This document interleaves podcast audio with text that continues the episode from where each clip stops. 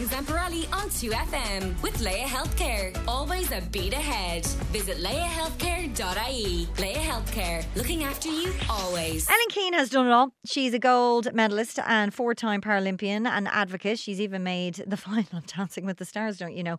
And now she's an author too, but her new book. Perfectly Imperfect gives an idea of all the work it took and still takes to get where she is today and where she wants to go next.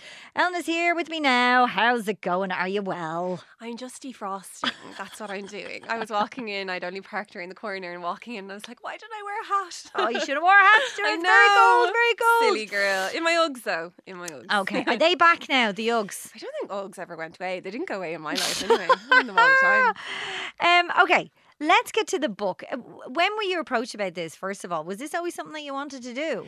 Um, it was something that me and my agent had talked about a few times, and do you know when you're kind of talking yourself out of situations, and you're like, "Oh, I haven't done enough yet. I don't know if I have enough of a story to tell."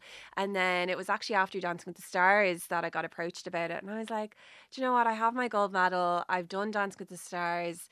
I, I just feel like I have a bit." A bit of bit more of experience outside of the pool as well to be able to relate to people and tell a bit more of my story. Okay, well, let's get to that story because early in the book it comes across that growing up, um, you didn't have a see it to believe it kind of role model, did you? So, at what age did you start feeling a bit different? I don't really know when I started. I guess I was always a little bit aware. So when I was a kid, you know, like short sleeve t-shirts, mm. I always thought they were made for me, and I didn't really because like it- they fit my arm perfectly, and I didn't realize that like everyone wore them. And then just That's the cutest thing I've ever isn't heard. it? but I was really aware, and I guess just even watching TV and seeing people in relationships, and there's never any disabled person getting love. And it was always like, if you look at Disney movies, like it's always the villain is the disabled person, like Captain Hook or Yeah. things like that. And then the only kind of role model I had in the media was Finding Nemo as a fish. Like it was just a bit ridiculous. So there was no one for me to look up to. And I guess it was always kind of there in the back of my mind. It just grew legs and got bigger when mm-hmm. I became a teenager. And what did swimming do for you then as a kid? But that's the thing about having something you're passionate about and having like sports. Oh my God, did Nemo me. Inspire you to get into the pool? no, no, Nemo's based off me. Not, I'm not based off Nemo. so you, you got into the pool and obviously had a talent, but uh, you've some drive. Yeah, I don't know. It's just as soon as I was in the water, I just like my mind switched off. It was all about like what I was doing with my body rather than what it looked like. And I guess that's what I talk about in the book because not everyone's going to be able to relate to sport, but they might be able to relate to a passion Yeah. that they have. It could be dancing, it could be sewing, it could be any like art. Um, and it's just about finding something that you're passionate about that you can get lost in. Yeah. So you can kind of forget about the things you're not confident about and you build your confidence through something that you're good at and you're passionate about. Because that's what happened to me. And it was only through sport and through swimming that I knew I could be happy. I knew I could be a bubbly, happy girl because I had been in the pool. It was just when I was out of the pool that I wasn't. So I kind of just from there, I had to really train myself and force myself into situations where I wasn't comfortable, but I had to kind of act confident and believe I could be confident. And that's how it kind of started to get better. Anyone who knows your story, um, I would presume you must have had an incredible time at uh, the uh, Paralympics in Beijing at 13. 13, my God. Why do you think it was too soon? Oh my God, madness. It's because it's. It's an adult world, and I was Okay. thirteen. I was a child. I had never been even kissed at that stage, like, Mm. and I was being thrown into this adult world and being ex- expected to be treated like an adult and act like an adult and I had all of these responsibilities and it was all about what I was eating when I was eating when I was resting making sure I was recovering and all of these things and I hadn't even gone to a major international like I was going from club galas and little competitions in Ireland and Dublin to the Paralympic Games. I'd never gone to Europeans, I'd never gone to a World Championships. So I went from small to as big as it can get, and then I had to come back down. And just my motivation absolutely plummeted. Okay. And I got there off talent. Like, no 13 year old has done enough work. Like, they always say it takes 10,000 hours to become an expert at something. There's no way I'd done that work. So, like, when it came to trying to get better, I didn't get better. I was stagnant. I was getting worse. And then I was a teenager. And, you know, when you're a teenager, you want to spend time with your friends. Mm-hmm. You want to go to underage discos. You want to, you want everything. You want to live. And you also have to do well in school. Yeah. So you have so many responsibilities. So it was too much. It was, it was too, too, much, too and that much affected too you. soon. Yeah. Uh, but you do seem in, in many ways quite, uh, you know, an independent person. You went to a UK boarding school, UK boarding school, moving out uh, not long afterwards. But um, you had a bit of fear of being alone. Is that right? Um, do you know what it is? It's it's when I was alone.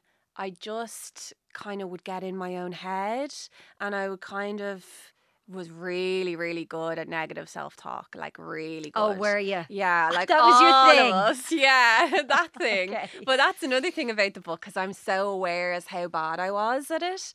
Um, and that's the thing. Like it's even with everything you've you you were achieving as a kid, you were still having these negative chats yeah, with yourself. Yeah, but I had like I had no one to look up to, and I was so uh like ashamed and embarrassed about being different and being mm. disabled and I hid my arm so much. I was so insecure. So talking about being an athlete and being proud of being an athlete was really difficult because if I acknowledged I was an athlete and I was a Paralympian, I had to acknowledge I was disabled, gotcha. which I couldn't do. And it's not like I have an obvious disability where my mobility is affected. There sure. has to be adjustments made if I can't access a building. Like I can, I'm pretty fortunate where my disability I, I can fit into society quite well, which isn't the case for a lot of people.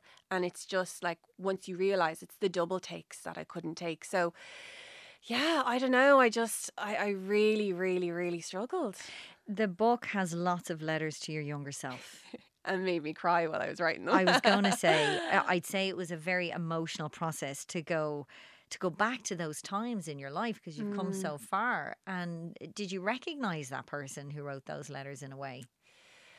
I, when I was writing them, I felt like I was kind of looking back into a movie or something. That's some this happened to somebody else because now I am now I love myself so much. I love my arm. I'm very happy in myself and my body and that has taken so much work and even just reflecting back not so much my 10 year old self, but my 15 year old self, that letter hurt because that was probably at my peak of my insecurities and my peak of my negative self talk. And even just acknowledging that I did come through that and I am a stronger person now. And maybe there's someone reading the book that it's not that you have to be 15, it was just 15 was the age that I was at when it was the hardest. So even just someone reading the book now and knowing that there's another version of themselves out there that's stronger. Like I, I'm a completely different version of myself, and I hope it just gives people hope. Yeah, Abso- it's, it's what I didn't have. Like one of the best letters features the phrase uh, "embrace the puke." Explain yourself. Yeah, so it, that's just like pushing myself, getting into get like growing, and and when it comes to training and pushing my body, I love feeling the Sick. puke. Yeah, I love it because it means I'm. Well, I'm definitely doing myself. something wrong in the gym because I never feel like that. That's why I'm not a. a Even last night, I had a horrible session. Really, night. you would push yourself so hard that you actually feel sick. Oh God, yeah. But then you just think about Is that what it takes? the bigger picture. Yeah. Yeah, yeah. Like when I do find myself in those situations where I'm really struggling and I want to give up and I don't want to keep going, I think of gold medals. I think of so like what I've actually started doing when I'm doing a set now where I'm counting down, say we have like eight reps of something and the first six are easy. Number seven in my head is silver and number eight in my head is gold. So that's kind of what pushes me to be a little bit more extra in the last two, yeah. It's amazing you're talking about this because we've, had, I think it was this week, I don't even know what day it is, um, but we've been talking a lot with neuroscientist Brian Penny about comfort zone and, and the, the Mm. key to, I don't know, happiness maybe or having a balanced life is getting out of your comfort zone. Yeah. And you're doing that in the pool Yeah. regularly. And outside of the pool, I think too. I think when you're in your comfort zone, time goes by so quickly and mm. it's so scary. Like it can just be like a blur. But when you're outside of your comfort zone and you're pushing yourself and you're doing something different and you're doing something new, time goes by a lot slower and you're a lot more present in the moment. And I, I think that's just, you know, when you're a kid and time goes by so slowly, it's because you're learning so many new things all of the time. When you're outside of your comfort zone, that's what you're doing. You're learning, you're becoming a different person, you're growing. And Yeah. I think it's just so lovely. So you've mastered that. Have you mastered the relationship aspect of your life? Because you said that you would even rush into relationships as a way to avoid being alone. You're like, Um, you'll do. You over there. Is that is that what it was like? Would you just be like, oh god, Do you know what it was? It was when I was growing up and I hadn't seen anyone like me in relationships or anyone, Yeah. any disabled person getting loved or feeling loved. I guess as soon as I got a little bit of, t- of attention, I was like, oh my God, they want me. They they don't care that I'm disabled. And then I would just accept any sort of love that I was getting, even even if it meant being treated badly. And that's not just in romantic relationships, that was in friendships as well. And I always just became less than because I'm the disabled one. So I'm obviously not the right one in this situation. Like, I don't know what's right. My opinion on things is wrong. And I would be just beaten down so much by other people about even my taste in music. I was so paranoid about choosing a playlist or putting music on because so many people had told me I was wrong for so many years and I believe that. Um, so now I'm just really mindful of how people treat me um, and even like getting out of a relationship and realizing, oh God, I did it again. So just I take things a bit slower now, and I and I see all these like throughout the book as well. There's loads of different quotes that I love, but one quote that I came across recently was, "Oh silly me, I forgot I'm the love of my life." And that's just so important. You really need to put yourself first. Can we mention uh, the rest thing? Because I mean, it's quite common that athletes um, rarely allow themselves to rest and uh, have the ability to just take time out um, of their goals and all that kind of stuff. And as an athlete, that is normal. But since your ADHD diagnosis, do you understand it a little bit better, like why, how important it is, and that kind of stuff? Yeah, switching off is so important. But uh, it's not even just an athlete thing because even Jen, I know yourself, you're doing everything at the moment. Trying to, Yeah, yeah. but you are and you're doing it so well. But it's just so important to make sure that you take time for yourself and make sure that you're taking time to get that sleep in or to just even have a few minutes of the day to just close your eyes and, and zone out. I think zoning out and daydreaming is the most amazing thing ever for your brain. And as I've gotten older, I know like technology is the most amazing thing ever, but like doom scrolling is awful. So and I'm- it's exhausting. it's exhausting. so I've gotten into a really good habit of just leaving my phone downstairs when I go to bed. Good on you. Even though I'm like, oh, I promise myself I won't look at my phone when I go to bed. I will. Like, Ah, yeah. I'm, I'm not a fool. I know myself. so I leave it downstairs and then I get a good night's sleep's rest. And um, even now I have, I'm wearing an Oura ring and that just tracks my sleep. And yeah, and just even taking time for yourself. Like, do you know when you have a day off or like maybe a few hours in the day to yourself and you're like, oh, I should really see my friend or I should really do this. No, just Be bored. be bored. Sit down on the couch and watch telly. Like, allow yourself Yeah. to do that. And don't tell anyone. And don't tell anyone because yeah, uh, it's, sometimes we just don't allow ourselves to do that. And, as it's soon as people awful. know you're available, oh my God, they just want to take advantage of that. You're like, leave me alone. that is so true. And now this year you're going for gold again in Paris, but your goal is to enjoy the experience. Is that right? yeah. that would be fun. Uh, what if they have those poxy recycled beds like you had in Tokyo? Would Oh, you still God. Enjoy it? No, yeah. Like, I don't actually know what the plan is for the village itself. I know they're trying to make it environmental as well. I think the biggest struggle we're probably going to have is they're planning on not having any AC. Oh, no. So, yeah, that's fun. A million degrees in France, but it's fine. um, yeah, no, it's my last year, and it's just, I know myself, I, I swim fast when I'm happy and I'm relaxed. Okay. So that's what I'm just trying not to overthink it.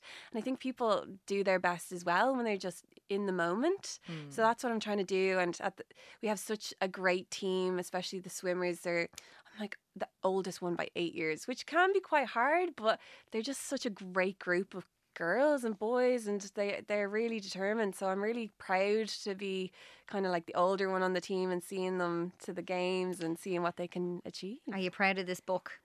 I am, and you know what? Every time I read it, I cry. So even when it was coming out, But it's so uplifting and such an important message for Yeah. everyone out there. It is a gorgeous read. Ellen Keane, thanks for coming in. Best of luck in Paris, whatever the beds are like. Uh, in August, is that right? Oh my God, no August, AC in September, August. Oh, jeez, yeah. good luck with that. Ellen's new book is called Perfectly Imperfect. It is out now. Make sure you go and grab it, and we'll be right back after these. Jen Zamparelli on 2FM with Laya Healthcare. Always a beat ahead. Visit layahealthcare.ie. Laya Healthcare, looking after you always.